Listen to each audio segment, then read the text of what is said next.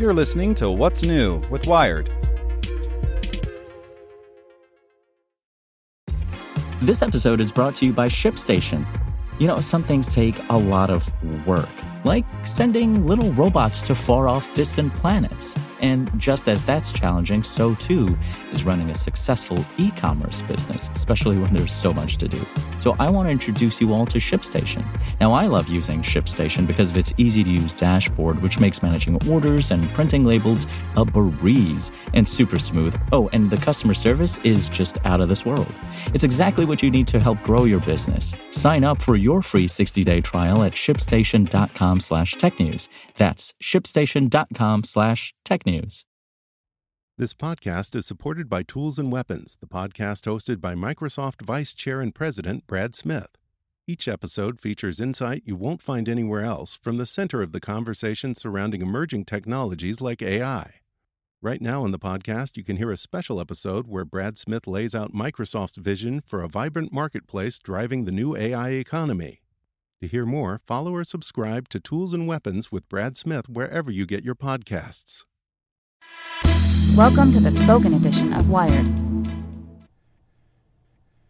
Palo Alto Networks has the broadest, most comprehensive cybersecurity for private cloud, public cloud, and SaaS environments because secure clouds are happy clouds. Protect yours today at go.paloaltonetworks.com slash secure clouds. Wired Book Club. The story of your life is making us weep, sometimes in public. By the Wired staff. Our language and our conception of time have much in common. Both proceed as a march, one thing after another. You're not reading this sentence backward, just as you can't travel back in time. From that, well, straightforward observation spring the wondrous complexities of Ted Chiang's 1998 sci fi short story, The Story of Your Life, the basis for last year's hit movie Arrival.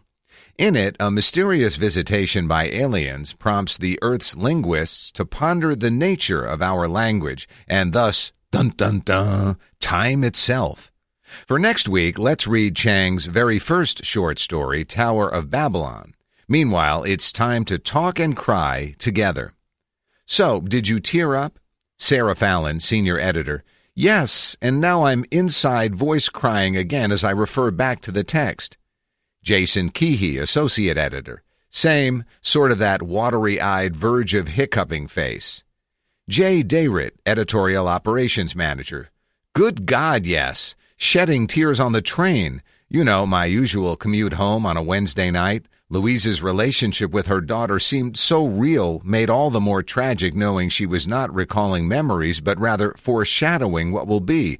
That wrecked me to the core. Anna Louise Vlastis, editorial fellow. No, but I had to hold my kid for a while afterward. There's this branch of philosophy that says having a kid is a transformative experience. You can't know what it'll be like until you have one. And that means that no human has the knowledge to choose whether to have a child or not because you can't know what it's like until you do it. I thought a lot about whether, if I had knowledge of the future, I would have chosen to have my kid the way that Louise chose to have hers. Then I had to stop thinking about it. Okay, the linguist as hero. Go. Kehe. Has to be one of the lesser represented professions in sci fi, though it makes so much sense in the context of first contact. Do linguists love Ted Chiang for elevating one of their own?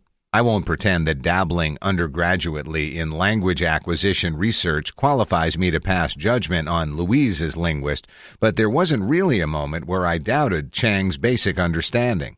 Nor did I ever feel condescended to or overburdened in the explanations. They were so well integrated into the plot and purpose that I fully believed these characters were saying exactly what they were supposed to be saying. Semasiographic? Sure. Dayrit.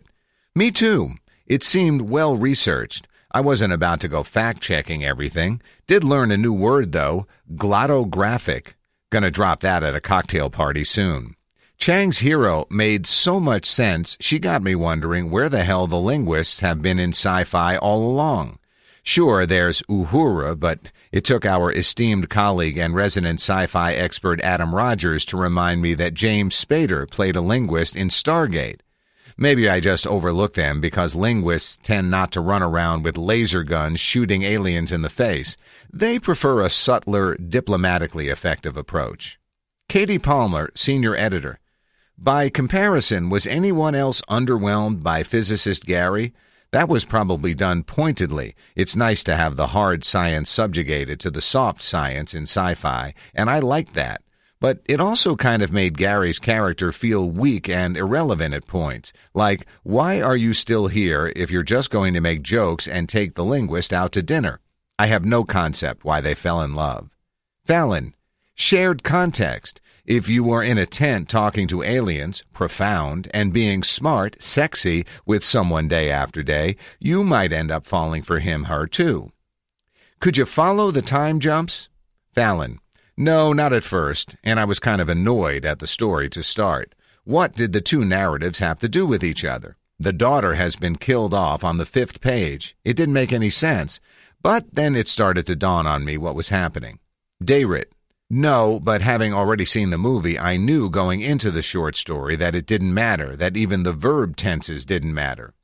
Vlastis. I saw Arrival over the weekend just before reading the story, and so I had the framework set up to accept the time jumps. Maybe the movie gave me a little heptapod magic to be able to parse the story more easily? And what do we make broadly of the structure? Fallon. I read it twice, and once you know what's happening, the perfection of the structure becomes so clear, like the way he repeats certain phrases. Did you notice that when she goes to ID her daughter's body, she says, Yes, that's her, she's mine, and then at the very end, when she's describing being able to pick her daughter out of the sea of babies, she says the exact same thing? Wait, excuse me, I have to go get a tissue. Or like how they're talking about this alien language potentially being a primitive one where the reader needs to know the message's context. But heyo, oh, we just had the Roxy Nelson date scene where people understand what's being said because of the context, the inside joke between the two girls. And then, of course, as the meaning of the story becomes more and more clear, Chiang links the scenes more and more clearly. The heptapods use language to actualize. Then a few lines later, the linguist is reading the story of the three bears to her daughter just because the daughter wants to hear it, even though she knows it. She's using language to actualize. Dayrit, totally agree. The structure perfectly reflected the theme of simultaneous awareness as much as a medium designed for our measly sequential mode of awareness can possibly be. Ah, our glottographic written language is so earthbound. Vlastis, I think it's telling, Sarah, that you read it twice in order to get all of those details. It's almost like the structure is set up to be a story that must be read twice. It points at the value of reading stories or watching plays and movies more than once to get the richness of them, which is also what Louise is trying to argue about why being unlocked from time isn't damaging to her life. The structure is really an ode to repeated reading. Did you like the look of the aliens? Fallon. They seemed nice, neither awful nor ethereal. But of course, the fact that they have neither front nor back and curly arms that perform many functions at once makes them, well, ligatures. We're word beings with fronts and backs and middles. They're semagrams. Dayrit. I found them comical yet endearing, like an octopus trying to escape a wine barrel, flappy blowholes for talking, bony hole for eating and maybe pooping. But beyond their appearance, I was charmed by their anthropological dispositions, not here to pillage and plunder, just here to observe. And that ending, where they just unceremoniously leave, kind of like ducking out of a party, leaving behind their looking glasses like old Tupperware? Palmer, I was super entertained that where I imagine the Medusae in Binti have sharp, stabby weapons, the heptapods have a mouth and or anus. For those who saw Arrival or now intend to, thoughts? Fallon, I haven't seen the movie, but I cannot wait to see how they translate logograms and inflected speech to the big screen. Palmer, I saw the movie first, and while there are a few lovely things in the story I'm glad I got to experience, I think the slow unfolding of the time play was totally spoiled because I knew it was coming. I love how both the story and the movie seem to have the same crucial turning point where a single phrase connects the two threads of the story, where you move immediately from the scene where Gary uses non zero sum game to remembering that phrase with the daughter. Fallon, yes, yes, zero sum is the pivot. Kehe, that scene in the movie is so like soul awakeningly good. Less so in the short story, but only because I saw it coming. So basically, I experienced the short story like a heptapod, already aware of its entirety. Well, not really. There are some differences. A minor one, for instance, is that the movie emphasizes the Sapir-Whorfness of Louise's perceptual transformation, doing exactly what Chiang overtly doesn't over explain things. Plus, I recall some villainizing of the Chinese in the film, which plays no part in the text. So Hollywood. I kind of wish I would have read the short first. Dayrit. I feel the movie was inspired by the short story, not based on.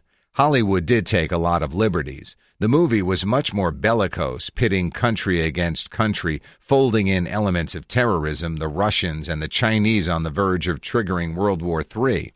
While I don't agree with all the movie's choices, like Forest Whitaker's Boston by way of Savannah accent, it felt properly scaled. The ending of the short story, while more than satisfying as a literary experience, wouldn't have worked in a big budget film. The movie certainly does a better job at showing Louise's transition from a sequential mode of awareness to a simultaneous mode of awareness. It kind of just happened in the short story, no eureka moment, as if she just figured out how to conjugate in Heptapod B. Highly neat, but underwhelming. I suppose a scene in which Louise's mind is blown would not have been in keeping with the overall mood of the short story. Are heptapods four dimensional creatures then, able to see all of a sequence of time in a blink, the way we would see a statue in a blink? Vlastis. I buy it. I think maybe the more interesting question is whether someone like Louise could be suddenly, or gradually for that matter, unlocked from time. My reading of the story is that she experiences it as this out of order set of thoughts. But would a human be able to make sense of things happening out of order in this way? Is it like the time traveler's wife, where one person experiences time in a different order than the other? Or is she experiencing it all more than one time? Chiang acknowledges that she can't quite experience things the way the heptapods do, but it seems like it would be hard to accept an out of order existence after experiencing the world in order. That was definitely the most science fictiony part for me. Do you guys seek to achieve the maximum or the minimum? Dayrit. I didn't really get the whole maximum minimum concept. Can someone please explain? Fallon. Well, I guess they say that having children exposes you to the maximum possible joy and also leaves you vulnerable to the absolutely worst thing that can happen to your heart. Most of the time, you're just taking the quickest path through it, trying to get them to vacuum the floor and just kind of muffling along. But then you have those two moments that I mentioned above of, that's her, she's mine. And those are the best and worst moments of your life. But more broadly, some people seek to minimize harms to them. Some people seek to maximize pleasure. I guess that's what I was getting at. I think I just kind of take the most pragmatic line through things. Boring. How did you like that last episode? Is there anything we can do to make it better? I'm Raul, and I'm part of the team that brings this spoken edition to you. Help us improve it by sending me your feedback via email to raul at spokenedition.com. Your opinion is very important to us, and we'd love to hear from you. Want to learn how you can make smarter decisions with your money? Well, I've got the podcast for you. I'm Sean Pyles, and I host NerdWallet's Smart Money Podcast. Our show features our team of nerds, personal finance experts in credit cards, banking, investing, and more. And they'll help you make the most of your money while cutting through the clutter and misinformation in today's world of personal finance. You'll get clarity on strategies to help you build your wealth, invest wisely, shop for financial products, and plan for major life events. Listen to NerdWallet's Smart Money Podcast wherever you get your podcasts.